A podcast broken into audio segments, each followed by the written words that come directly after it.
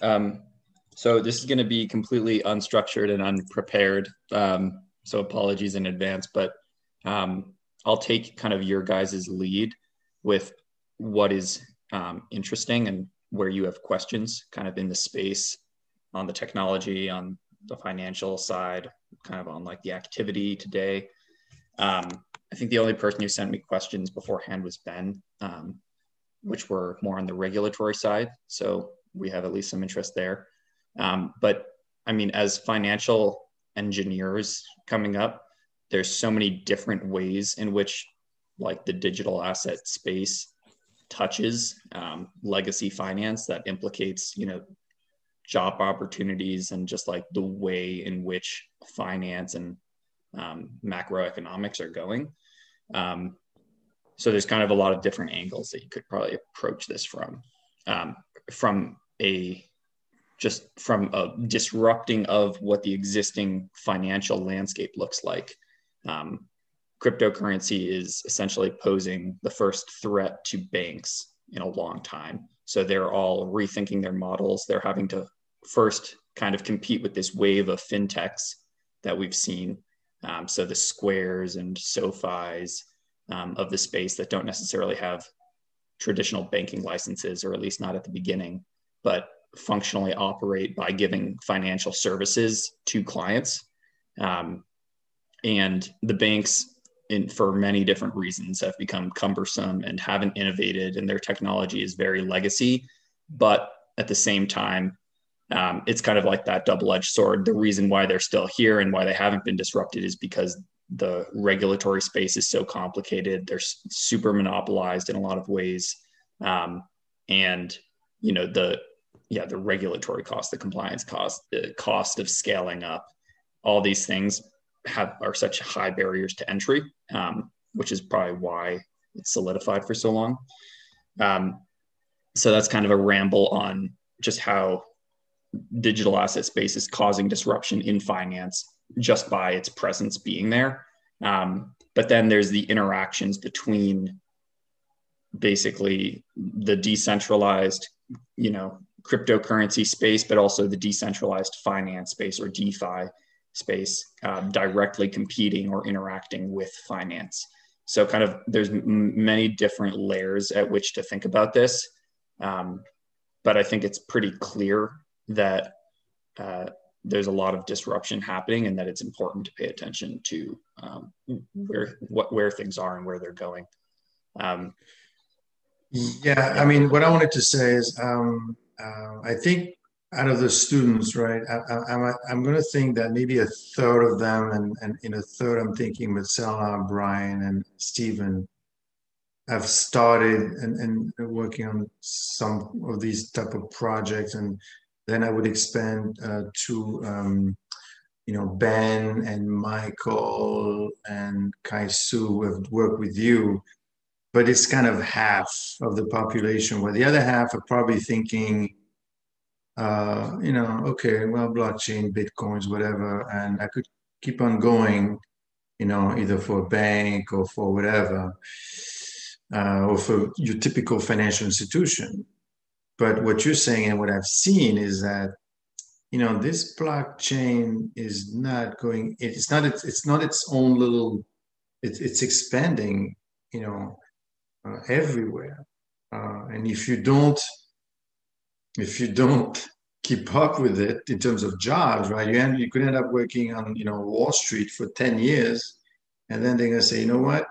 We're not doing any more uh, compliance uh, we're to outsource this to some firm. We're not going to, uh, you know what I mean? It could be, it could be a huge thing in the future, like things that we've seen in the past, uh, like um, you know the iPhone and, and BlackBerry, right? Uh, was just fine. My BlackBerry was great, and then then he brought out all these uh, these apps, which yeah. who, who, cares about apps? Well, guess what? Uh, it's gone now. So my biggest concern for the students is I want to make sure that they don't lock themselves into a because of what they see. They, they need to be forward looking. And that's why I think it's important for you to tell them, you know, guys, watch out. This is not just, right? There's something fundamental going Is there stuff going on with companies themselves? Like, JP yeah. Morgan and Morgan Stanley and yeah so banks are banks are now there's kind of like been multi stages of how the like very legacy um, traditional financial institutions have responded to crypto and blockchain first there was just kind of ignoring of it then dismissing of it um, and you know making fun of it and then there was like this whole narrative of blockchain the technology underneath um, digital assets is interesting to them because they it can help them improve their business, but they don't care about Bitcoin. So the saying from a lot of the uh, heads of banks was like blockchain, but not Bitcoin. But then now recently, it's been you know they've kind of realized I think that they need to catch up, and you know they're playing a different ball game. Um, in a lot of ways, it's like you know, it's a there's network effects at play here, and there's just like paradigm shifts of um, the infrastructure. So, I mean, if you think about going from traditional taxi cabs to Uber, where you know, kind of everybody can work within a single framework uh, rather than like a top-down hierarchy.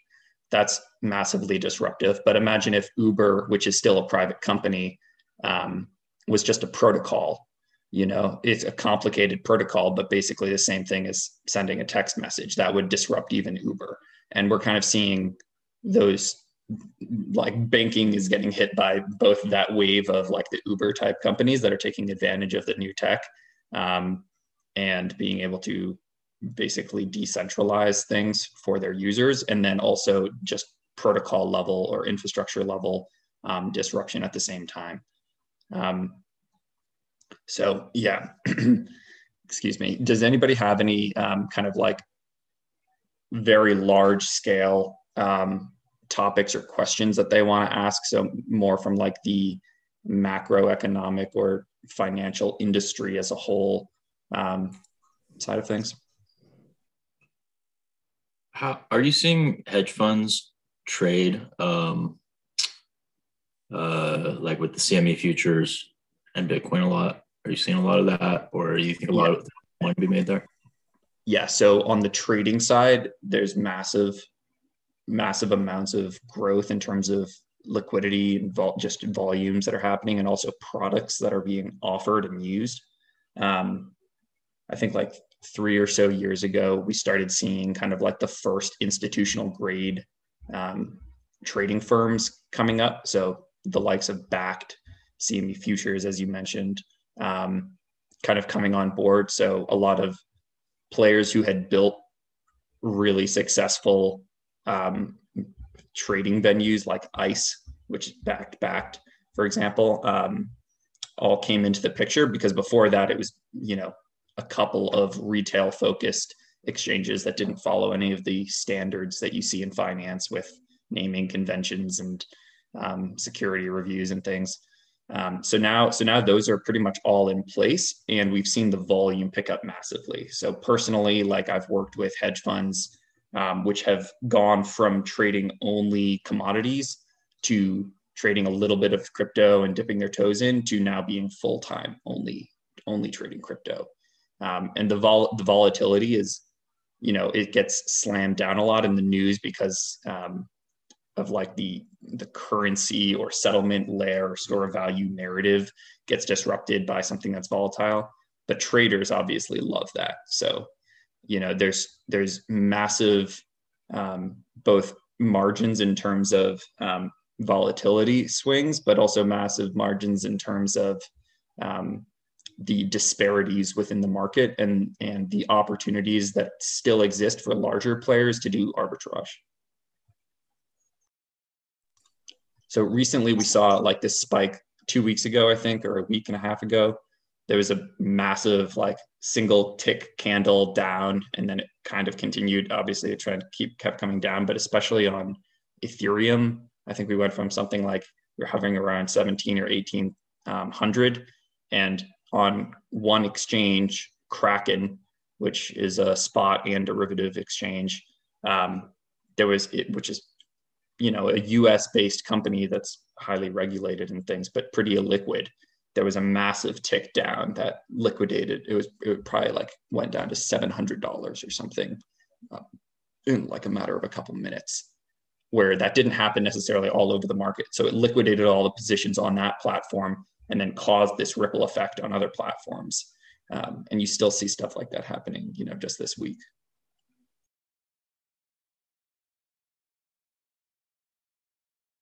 You, you said that happened two weeks ago. Yeah, I think so. I think it was last week or two weeks ago. You think Yeah, that's that's last 14 days. because of what was going on with with GME and AMC and them, or is that it's hard to say exactly like to what degree things have influenced each other. Um, I think that there's been like this massive, um, the GME AMC GameStop thing is like uh, important to bring up because it's brought a lot of people's attention towards trading and con- financial concepts like short squeezes and stuff like that. Um, so there probably is quite a bit more retail interest coming in because of that, but also just independent from that. How liquid is the is the lending market with most of these coins? Like, can you short them? Okay, can you like stuff like that? Is that Um, and where do you do that? And what are sort of like transaction costs associated with that thing? And is there any margin margin requirements? I, you know, I'm curious about that sort of stuff. Like, you know, there's no yeah, so obviously it's not even a security. Yeah, so that's a really good question. And there's kind of like a multifaceted answer. Like it depends partly on your jurisdiction, it depends partly on like um, your technical expertise and your financial connections. So there's there's kind of those institutional grade platforms which I previously mentioned, which offer products that let you, you know, make make do lending or um, you know take short side positions or um, enter into these contracts. So there's kind of that more typical side of things where there's just derivatives markets and things. Um, then there's central financial uh, lending platforms. So there's companies like um, BlockFi, based out of the uh, out of New York, I think, um, that participate in both um, retail lending and borrowing, and also institutional. So what they will do is they have like a an app where US customers can deposit funds collateralized in either Bitcoin or stable coins or other cryptocurrencies.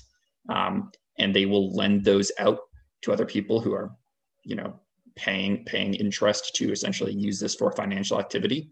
Um, and then which which also by the way yield something like five to eight percent, which is pretty crazy compared to what banks offer you right now with you know zero to sometimes negative um, you know us dollar denominated yields and which is you know tremendously low if you compare it to inflation.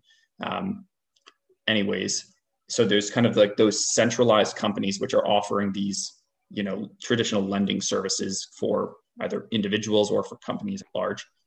And then there's um, defi or decentralized finance which is the idea that you can just layer additional protocols on top of these decentralized platforms and basically construct um, via these smaller building blocks of code the entire applications or the entire um, transactions involved in doing those kinds of activities like lending. So there's platforms like um, Aave, A-V-A-A. Um, there's tons of different platforms. That's just the first one that comes to mind um, that are built in this case on Ethereum, but also built on there's a Binance chain and uh, tons of different blockchain networks that these things can be built on, which essentially let individuals enter peer-to-peer contracts with each other for lending or in aggregate. So all of us can deposit Ethereum to an address, which acts as a smart contract, which is basically like a liquidity pool where we all have our money in and that acts as a automated market maker or it acts as a lending pool. And then we can generate yield in these kind of more complicated manners. That second option defi that's long term really exciting. Short term really um, complicated nuanced um, rapidly changing insecure in a lot of ways so those users are typically more technically sophisticated individuals or small kind of new firms that you know focus on only crypto. Um, and the transaction costs for that are massive because you have to pay costs to the on chain if it's on like ethereum for example ethereum is a very cumbersome uh, protocol. And when you make a really complicated transaction like 20 of us all pushing money into a pool and turning it into some token which then gets used in lots of different ways.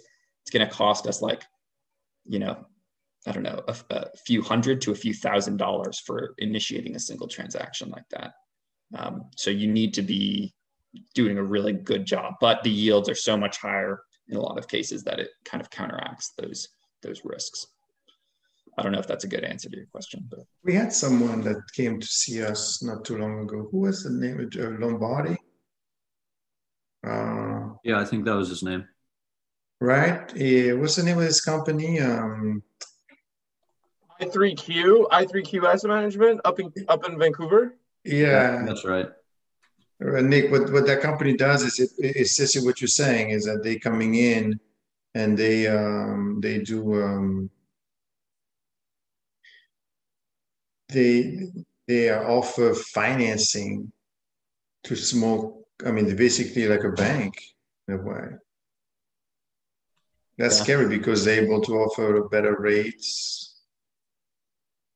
Uh, I guess because they don't have the infrastructure of the banks and uh, it's secured and.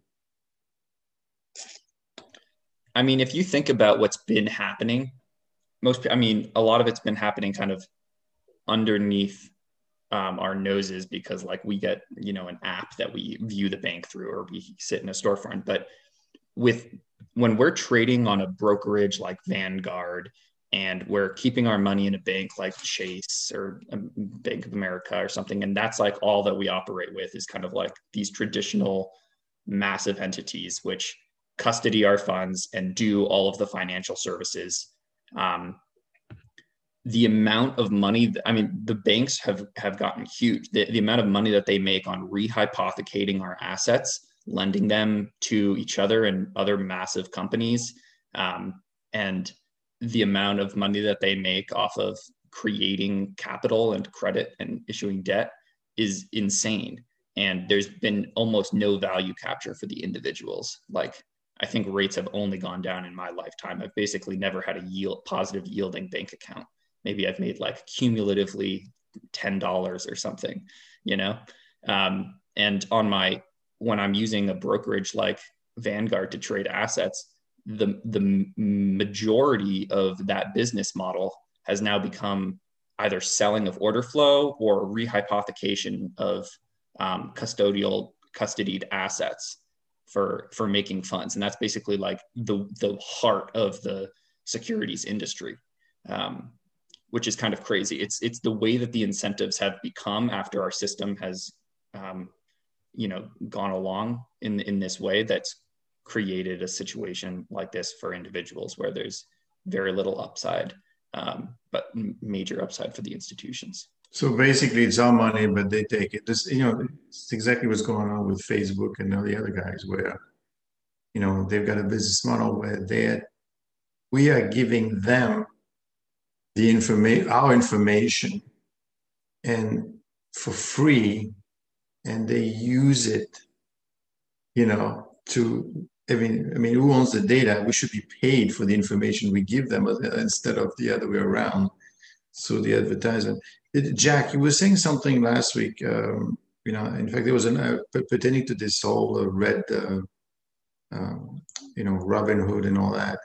Um, there was a, I think there was an article in Wall Street Journal that talks about you know how Reddit actually makes its money, right? Um, because even though they don't charge anything to anyone, I guess they make the money through the order flow, right? So the for Robinhood, yeah. For Robinhood. Yeah, so they they were kind of like the like pioneers, or they were the ones who made this the new industry standard. Um, was commission free trading, which sounds, you know, what's the downside of that? Well, the downside is, is that the business still needs to make money. And the way that they make money instead of, you know, just taking a flat fee or a percentage fee off of every trade is by selling that trade to a high frequency trader who then takes a little bit of money off of you and they get money through that relationship. Um, the price Which- that you're paying is not is yeah, so you you're not have- paying the best price. You're you're necessarily being front run. Yeah, go, going along with that, um, I've done research this and and you know potential solutions to this, and I think it was Mark Cuban tweeted something about how blockchain could be a potential solution to having uh, how do I, a more accessible um, ex- uh, order book, if that makes sense. Um, is there viability to that idea? Could it be implemented soon? Because obviously, like the payment for order flow thing has become a bit of an issue, um, especially for for a retail trader. Um, just if you think you could speak on that. So one of those um, decentralized financial applications that I was mentioning before, I mentioned Aave, which is a lending platform. Another one of those um, types of applications are DEXs or decentralized exchanges. So there's um, Uniswap, SushiSwap. The the interesting thing, and those are going to develop a lot more as time goes on. Um, the interesting thing about those is the data for them is completely open, and the um, the way that trades are placed is not through the same um, mechanism that we use today, where you have to use like a UI provided by a um, a brokerage firm like Robinhood, which then you know interacts with a self clearing um, entity, which then interacts with like the main settlement networks, and you know there's kind of like these layers, and you as the user are basically you know susceptible to any problems that happen because of that system because you have to use those services to interact. Whereas these decentralized exchanges interact on open protocols like on the ethereum network. So you can audit not only kind of what's happening um, at the exchange level um, in terms of data. So you can see you know the number of people that are trading this pair and when they're trading you can set up your own alerts build your own data companies like inca has. Um, and things like that to understand it rather than having to go to those companies or be those companies um, to get that data. And then the other part is that um, they're executing on a uh, basically a public infrastructure that anybody else could could build on, um, audit, modify, um, you know, set up alerts for. So it's kind of a theoretical answer, but it's but it's also you know kind of existing now. Um, dexes are currently slightly clunky, especially the ones that are on. There's kind of like this spectrum of more decentralized protocols and blockchains and less decentralized ones. And the more decentralized ones are, you know, more more expensive to use, more technically difficult sometimes, and the less decentralized ones are cheaper to use and um, maybe easier to use. So there's a little bit of a trade off currently going on in the space, and there's a lot of like discovery happening now for how that's going to pan out. Is that a satisfying answer? Yeah. Um, yeah, I got you there. Uh, I guess my, my question is my, my follow up question to that is like, how is, how do we know that these exchanges will be liquid, you know, if, if you will, when they're as, uh, when they're not like we've known exchanges to be for the last hundred plus years or so. I mean, that's not to say that exchanges we've had forever don't have problems. I, I think that the, the market maker and specialist systems we've seen before are not necessarily great. Um, but like how do we, we know though that they did have liquidity when it was necessary for the most part. So like how do you like answer that when you're operating a, a more decentralized system, if that makes sense? Yeah. So also two kind of different types of answers approaching that question from different sides. One is just that um, the kind of base base infrastructure of these assets is so different than the types of securities and currencies and assets that you know all the infrastructure is built around traditionally. So rehypothecation of Bitcoin, only the people who are involved in that activity can get hurt, right? Because um, kind of some of some of those systemic issues basically don't can't exist um, in Bitcoin, or they can, but only kind of co-localized to where the activity is uh, permeating. Does that make sense? As just kind of one type of answer. Um, and then, uh, sorry, can you just refresh me on the the question slightly? Like, how, how do we know that there's liquidity in these exchanges right, if yeah. they're not as I mean, liquidity is a bit of a, of a buzzword, I guess. It doesn't Yeah. necessarily describe what actual liquidity is, but like, how do we know that there's going to be order flow? Yeah. Um, so we know that there is because of kind of how I said last time, the data is open. So the data is open, the protocols are open, anybody can audit them. So that's like part of what my company does, right? Is we pull all this open data, we analyze it, we say how much liquidity is there, where is it, um, what form is it in. So the fact that company can do that just using public data that's pretty that's pretty good too. Um, i mean when we go and we sell our data to companies we can basically say that we have every single exchange happening on all these platforms which is really difficult for a data company to be able to say. Usually you only get kind of derived metrics. So the data quality is is really good in terms of its granularity. And what that shows is that there there is a there is massive liquidity in the decentralized financial kind of broad ecosystem. It's just that the the liquidity is extremely um, pocketed or it's dislocated from its it, like each other.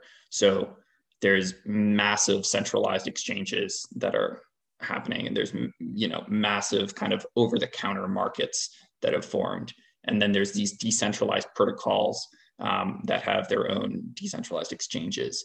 And there's some interoperability um, but there's a lot there's and, and that's where currently there's a lot of opportunity is kind of like these um, individuals or companies or hedge funds which kind of serve as the bridge for uh, managing liquidity between these things.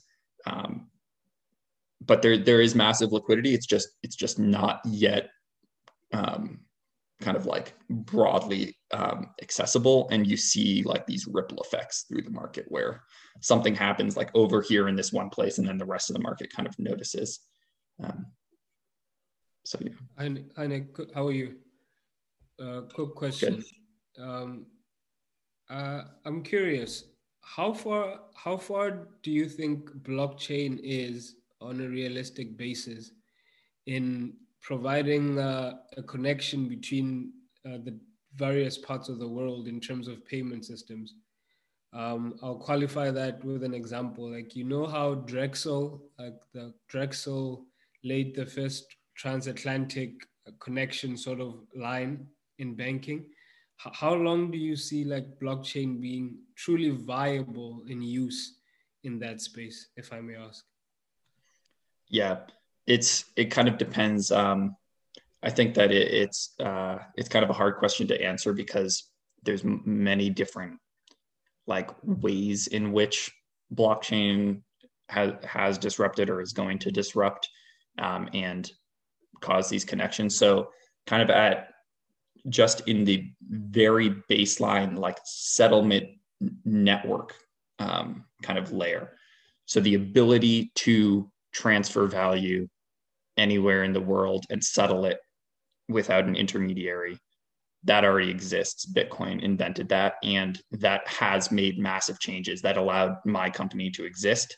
And it allowed us to pay people in russia in africa in asia in the us in south america you know as a company of only like a handful of people um, that let us operate right? So so and that already exists and there's platforms that have bounty programs or connect workers or companies um, and just basically use cryptocurrencies as um, the first that I'm aware of platform that lets you just trade anywhere, regardless of who you're trading with or, or sending sending money to and, and how. Um, so that kind of already exists. Um, it's not necessarily super adopted and like the UIs have been getting cleaned up. So it's more of like a user experience side from that perspective. But the volumes in Nigeria, in Venezuela, in Argentina, in Peru have exploded over the last like few years, especially the last year.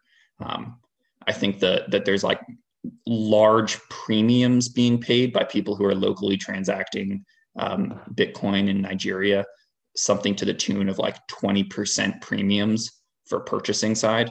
Um, so, and, and that's a regime that has come out regulatory um, wise unfavorably towards Bitcoin. So that's kind of like the first answer. And then on the financial services side, that's where it's going to um, take a little bit longer because the um, so with like this lending and you know accessing liquidity and and all these kind of upper level services that banks have provided those um, as i mentioned before are kind of being serviced in multi ways. So there's these central companies like blockfi operating you know offering opportunities. Um, and then there's also these decentralized um, protocols that let you do these things. But the, those ones are more expensive and more technically uh, difficult to understand and use. And those are going to be the ones that are only available worldwide you know not caring about who you are. Um, you know blockfi is not going to let somebody from nigeria or from argentina open a bank account today or an account with them today and start you know using your services. But those people can use a decentralized exchange or they can use a decentralized lending market. So the in terms of the timeline where we are, we are at the stage of the first application layers being built basically. This is kind of like the stage in the internet bubble where the internet had been built.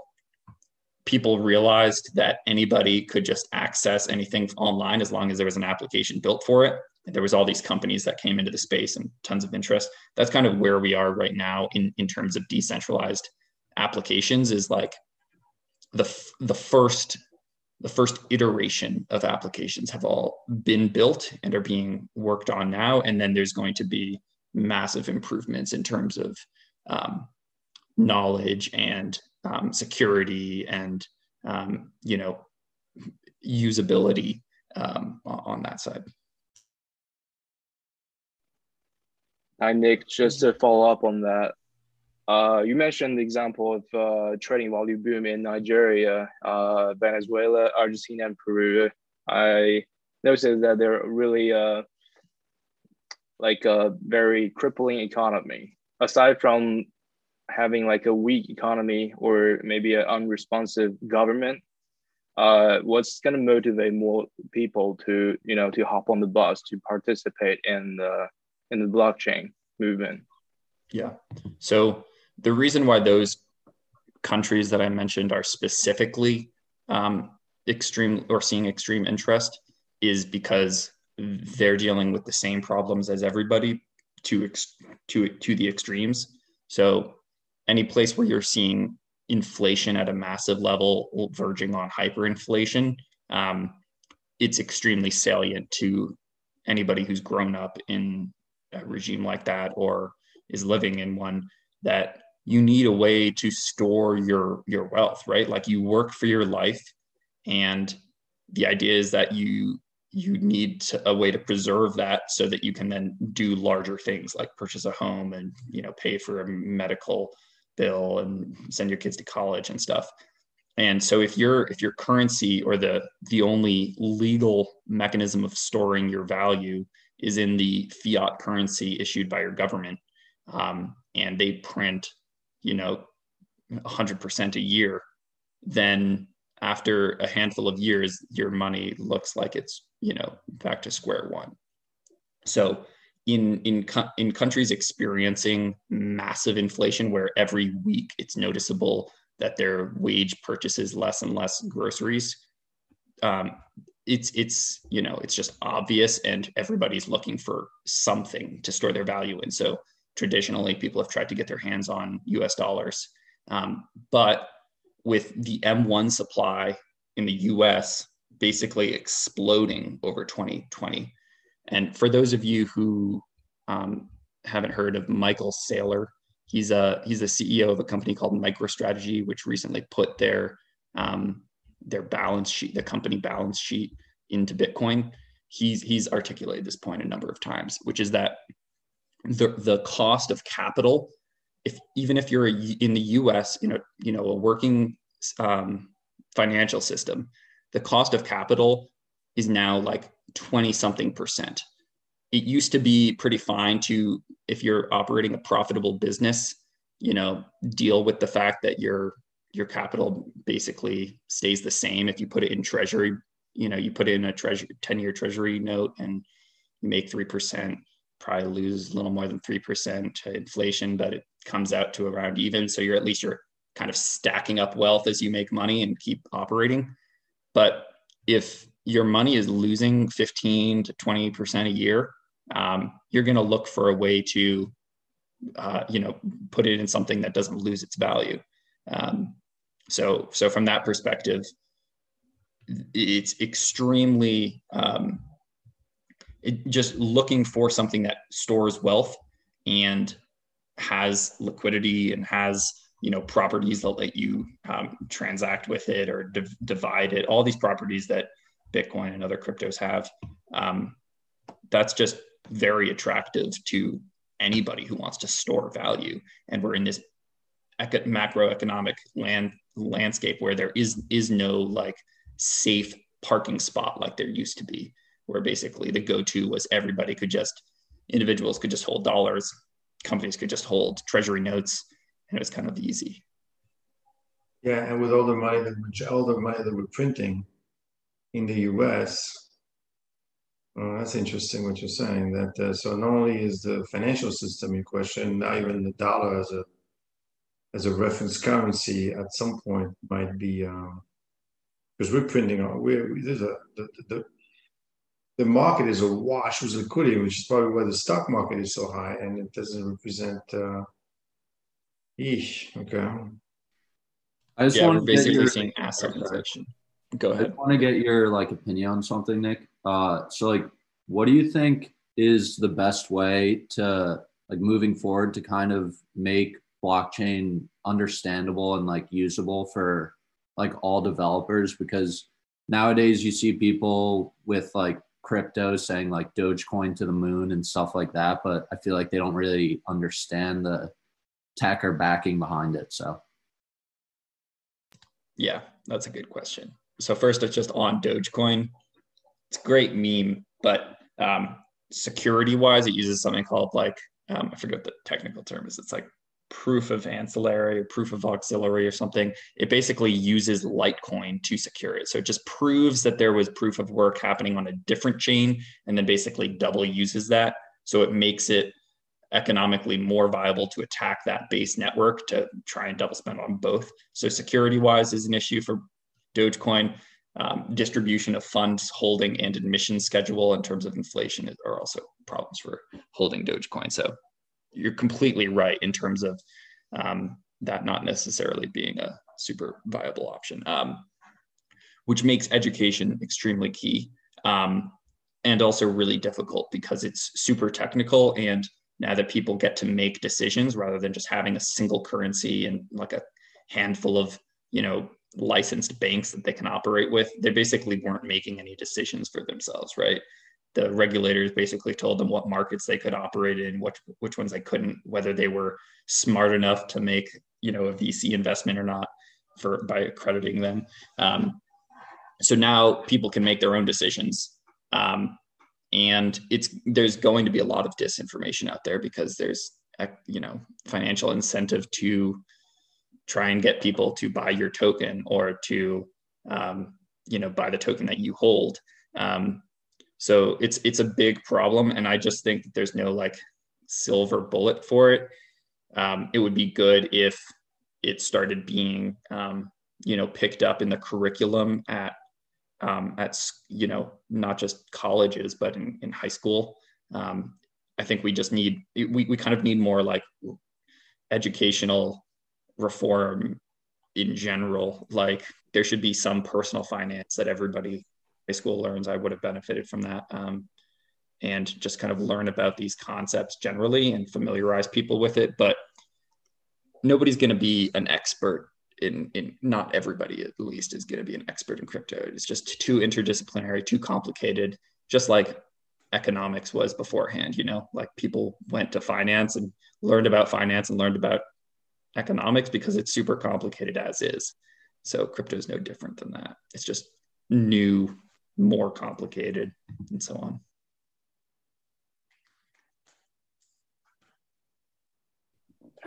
I have a quick question. Um, so as like Bitcoin cryptocurrencies are becoming like more and more popular, especially over the past few years, I'm curious like what you think the biggest like technology or security concerns are and how you see the regulatory landscape changing um, over time.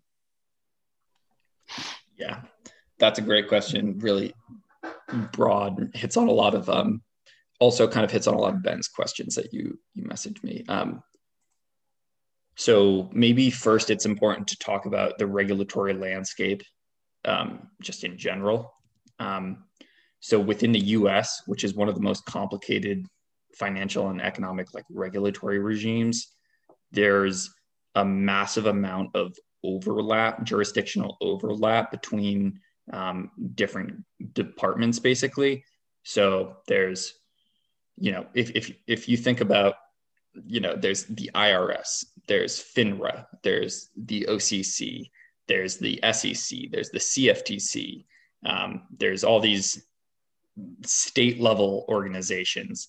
Um, there's all these banking specific organizations, and all of their jurisdictions slightly overlap with each other.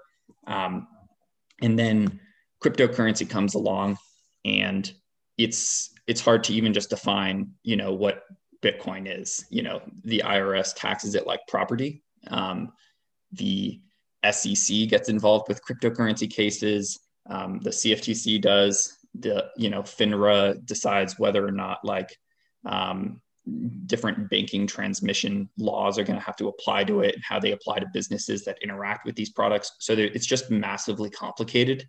Um, it's a really difficult space to, to navigate from a compliance and legal perspective within the US.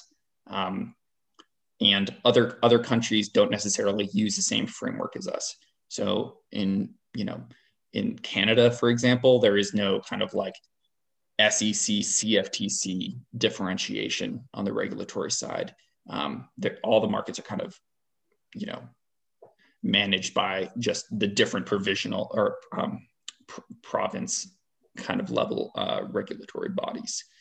Um, and in other places like you know a lot of the islands, smaller islands, and um, smaller European countries, there's like a single monetary authority that does everything.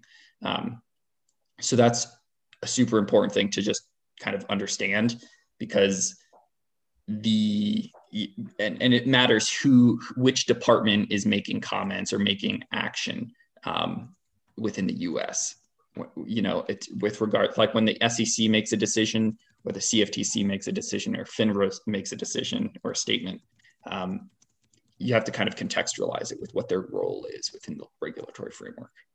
Um, so I'll, st- I'll stop at that, make sure that there's no questions, and then um, we can talk more about like the disruption or where it's going. Um, yeah, that makes sense.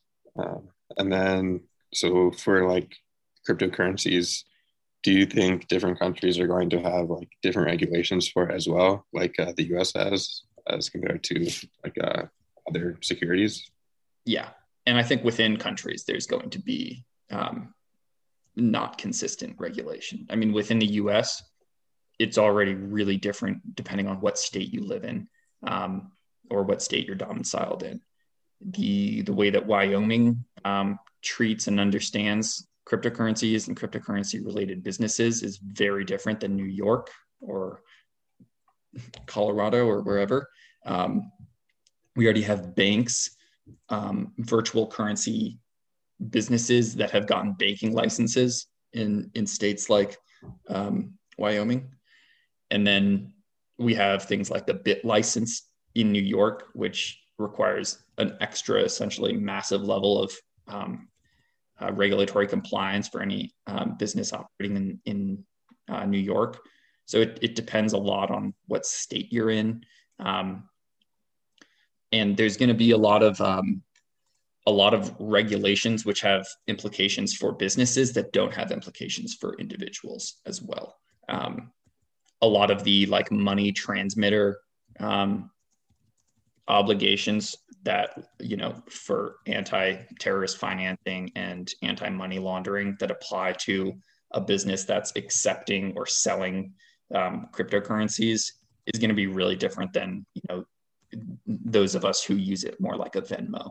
Um, yeah, it's it's it's it's also just going to be changing the way that these regulators um, operate in a lot of ways, um, and what I've seen from kind of being involved in the industry and working with these regulators is um, the ones who are more, you know, just interested in understanding it and um, kind of like interested in innovation rather than just um, kind of rules based and super strict and not really caring about what they're regulating, just looking through the lens of their existing frameworks.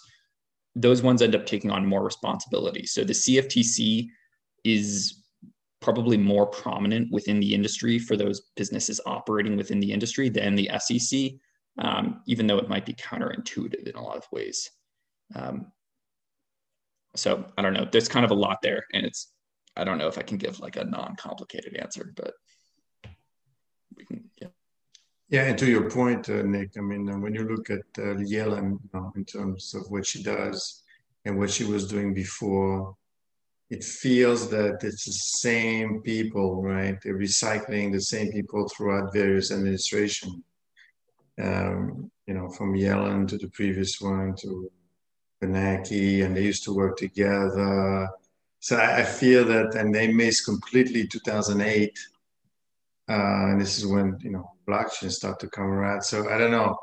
But at the same time, they've got the power today. So they're not going to let it go that easily, but it feels to me like something is chipping away at this entire system. And I don't yeah. think we, we, people, you know, it's even tough to come up with a question because you say, well, I'm sorry, what's really going on? Is my bank account say everything is okay? Nothing is changing, right? I don't know. I mean, uh, something is chipping away and we better be aware of what it is, especially, you know, these guys and, and Yerevan, I mean, they're going to be looking for jobs in that industry. Uh, it's like you, um, I guess it happens before, several times before, where the cycle change, and if you don't change with it, right, you're gonna you get left behind. Um, you know, like people still driving, not driving an electric electric car, right? And figure, well, that's never gonna work. I don't know they're going to do away with the regular car eventually. I mean, it's, it's stuff happening, it's changing very quickly. And, and I don't know if we're educating enough, uh, frankly, when I look at the curriculums and look at everything else. It's I, I the same to, thing. Yes. I wanted to ask a question sort of on that idea of education. Um, and quickly here, Nick, courtesy of your time, um, kind of in, fin- in traditional traditional finance, we, you know, we've seen like we've seen PhDs and pr- practitioners come out with literature that's then sort of applied at banks and institutions, you know, factor, factor modeling, Markowitz optimization, stuff like that, right? I feel like on the block on, on sort of the crypto and the blockchain side, right, of things, it's coming more from instead of coming from the academics into practice, it's coming from practice into academics. Um, at what point does at one point does that dynamic change? And kind of in your in your opinion, right? If you have a bunch of PhDs, you know, sitting around top institutions studying these things, um, is that going to be able to convince the public and or the regulator and or the banks, right, that this stuff is indeed okay to be using on an everyday basis, right? Um, and to that, is it going to make it more accessible, right? I feel like when factor modeling first came out, when they first won the Peace Prize, everyone's like, oh my God, right? And now it's kind of like, people used it for 10 years and now they're kind of going away with it. And machine learning from the academics is now making its way in. This NLP stuff is start, starting to make its way into the industry. Um, is that dynamic going to be changing from instead of the actual private companies developing and researching right to now academics researching and, and kind of filtering that into the, the, the pipeline? If that kind of question kind of makes sense. Yeah, the question makes sense. Um, so so the, this observation that the industry and like kind of the engineering side has driven the scientific and research side um, is really interesting. So you see like a lot of just developments happening on either open source or through dev companies like Electric Coin Company or mm-hmm. IOHK. They publish papers um, as they're engineering, basically. They're coming up with new cryptographic um, functions that they just require for their protocols. Um, so it's driven a ton of innovation, and that innovation has required basically documentation, and that's what, where that research comes in. Um, we do also see really high quality institutions um, starting to i mean you guys have a block, blockchain course there right that hank teaches um, mit is massively involved in um, producing research I, have interacted with a bunch of universities on um, either research proposals um, or just talked with uh, economics professors at a lot of research universities that are spending all of their individual effort on um, researching this space. So it is it is um, it is now like being done basically at at the top level research organ or entities. Um, uh, I kind of forget the the other part of the question that I had something to say. Um, I guess in essence, when are, are the banks I guess as that continues to develop, right, or even in the short, in the short, in the short term, where we've seen the, the MITs and then the Caltechs and the Georgia Techs, right, do all this research, are the banks being receptive to it, or are they kind of holding it back and saying we need more time to understand it, et cetera, et cetera, or is it kind of instantaneously being, you know, okay, this makes sense, let's go ahead and deploy right to our clientele? Yeah, it. I think it's it um, uh, for banks themselves. Um, it's kind of complicated, and I think they have like a lot of their own internal kind of research departments, and at a high like decision level, they're kind of decide like a lot of it kind of happens top down in those organizations, and um, you know they might they probably don't necessarily know exactly how they're going to get involved um, so a lot of them have spun up like research into using blockchain basically as an intranet for their own infrastructure and stuff like that. So, and then some of them are sorry. No, go ahead. I apologize. And then some of them are researching more from like a custody side and like how do I. Um, so there, there, it kind of goes in lots of different directions. So it kind of depends institution by institution.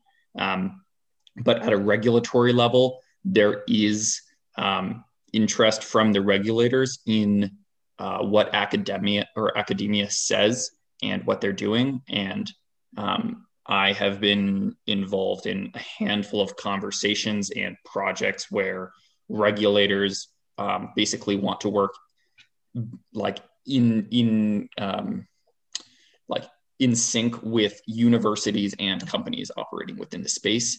And there's a lot of um, research efforts that kind of involve universities with enforcement departments um, to make sure that what they're doing actually makes sense. Um, so there's kind of like this outsourcing of the technical understanding to universities to some degree from uh, government. So at least on the banking side of things, right? Would you say that from a product lifecycle perspective, this is still when I say this, it's more I'm referring to sort of the implementation and kind of like the widespread usage of it. Is it more? It's we're still in kind of that proof of concept phase. Um, maybe from the bank's perspective, yeah. From the bank, but kind of as kind of like as a baseline settlement thing, it's like already happening. Yeah. And then it's like, do the banks jump on board? Do the banks try and compete? And they're that exactly from their perspective, it's kind of like, okay, here's this new thing that exists um, how do we what, you know what do we do with it do we do anything with it um, and so on understood um, thank you very much yeah but you know what uh, uh, first of all you know, i agree with what you're saying is that obviously you know, the, the heads of various banks have to understand what's actually going on okay that's one but then at the end of the day but their business model maybe doesn't lend themselves to this type of business right? It's it's uh, I own your data. Well, blockchain is everything is decentralized. How could they, unless you keep the name but you change everybody inside, and it's not the same bank anymore? I mean, I, I'm, I'm sure they try to understand the technology. Even if they do understand, they're going to realize, oops. I mean, that means that you know they, we, we you know, everybody owns their data, own their money, everything yeah. else, and we're not we're not designed. We were not designed for this originally. Yeah, they're basically going to have to realize that um, they're going to be competing against this, or they're going to have to completely adapt and, exactly just to change their entire business model wow. um, around it. That's a huge undertaking for institutions that have been around for like hundreds of years, right? Okay, stop making uh, combustion cars, start to make electrical car. Okay, well that's what uh, that's what the Cadillac did, right? So and Ford. The only thing is, uh, if you want to go cross country, good luck. Uh, there is no uh, supercharger like with Tesla. So you get 30 miles an hour as opposed to Tesla gives you 256 miles an hour. Yeah. So yeah, we've got electric cars, but you know, you really can't do much with it. But and I think with kind of like a lot of massive disruptive innovations, this is like the way that you see it, right? Is somebody understands it and um, uses or adopts the technology from outside the industry that it's disrupting. So like you know Tesla came along as a new company. It wasn't like General Motors that yes, exactly. produced a Tesla line and then not you know then Tesla kind of front runs everything and then eventually some of the the legacy um, adopts and innovates.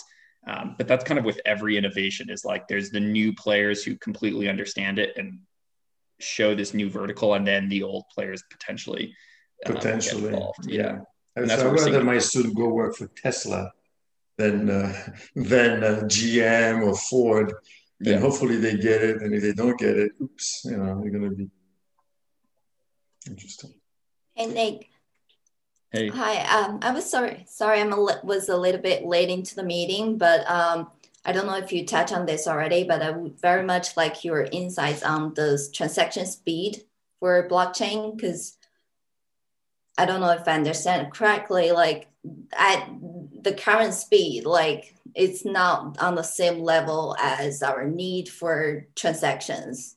Only like less than 10 per transactions per second. So what are your insights on like the limitation of the transaction speed, speed yeah. as for the viability for this technology?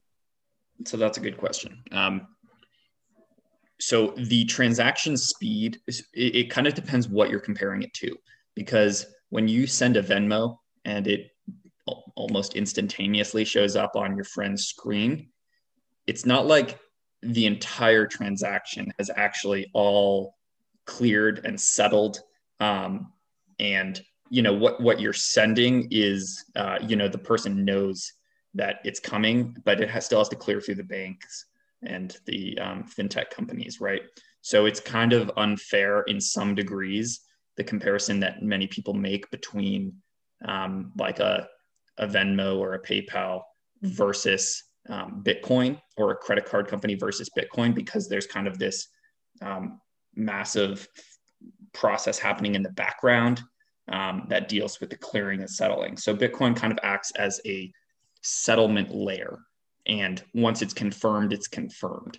Um, so there's that. And then if you think about Bitcoin acting as the settlement layer in, I guess, opposition to this um, to this layer of clearinghouses and um, banks that are settling between each other, um, then you can also think of instead of these fintech companies like Venmo and PayPal operating on top of them that allow these instantaneous like user um, things there's also things built on top of blockchain. So there's second layer solutions. So on Bitcoin, there's something called Lightning. Um, there's also something called Liquid. But Lightning basically lets you do that instantaneous transaction and then it settles onto the Bitcoin uh, blockchain. So in a lot of ways, blockchain will enable faster transactions on the settlement side and initially a lot slower um, transactions from like the user side um, until those L2s or those layer two solutions are fully kind of built out. Um, and until like blockchain gets actually adopted as a settlement layer.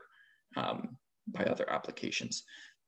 I don't know if that's the most clear way I could have verbalized that answer, but um, there's kind of like a uh, incongruent comparison that that happens a lot of the time with transaction speed. And then Bitcoin is like the slowest blockchain of all of them. It's just the most secure but slow and heavy. So there's a lot of blockchains that do have um, much faster confirmation speeds and, and, settlement and stuff, but there's a trade-off there because it's you know more like sending a bank wire that could get reversed or there's an issue with it or something.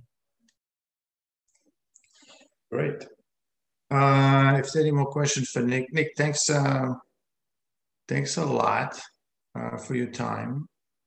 Um, that gets me thinking about uh, we need uh, we need more more these projects somehow to uh, to funnel through the through the curriculum because there's a lot of things going on. Yeah, obviously.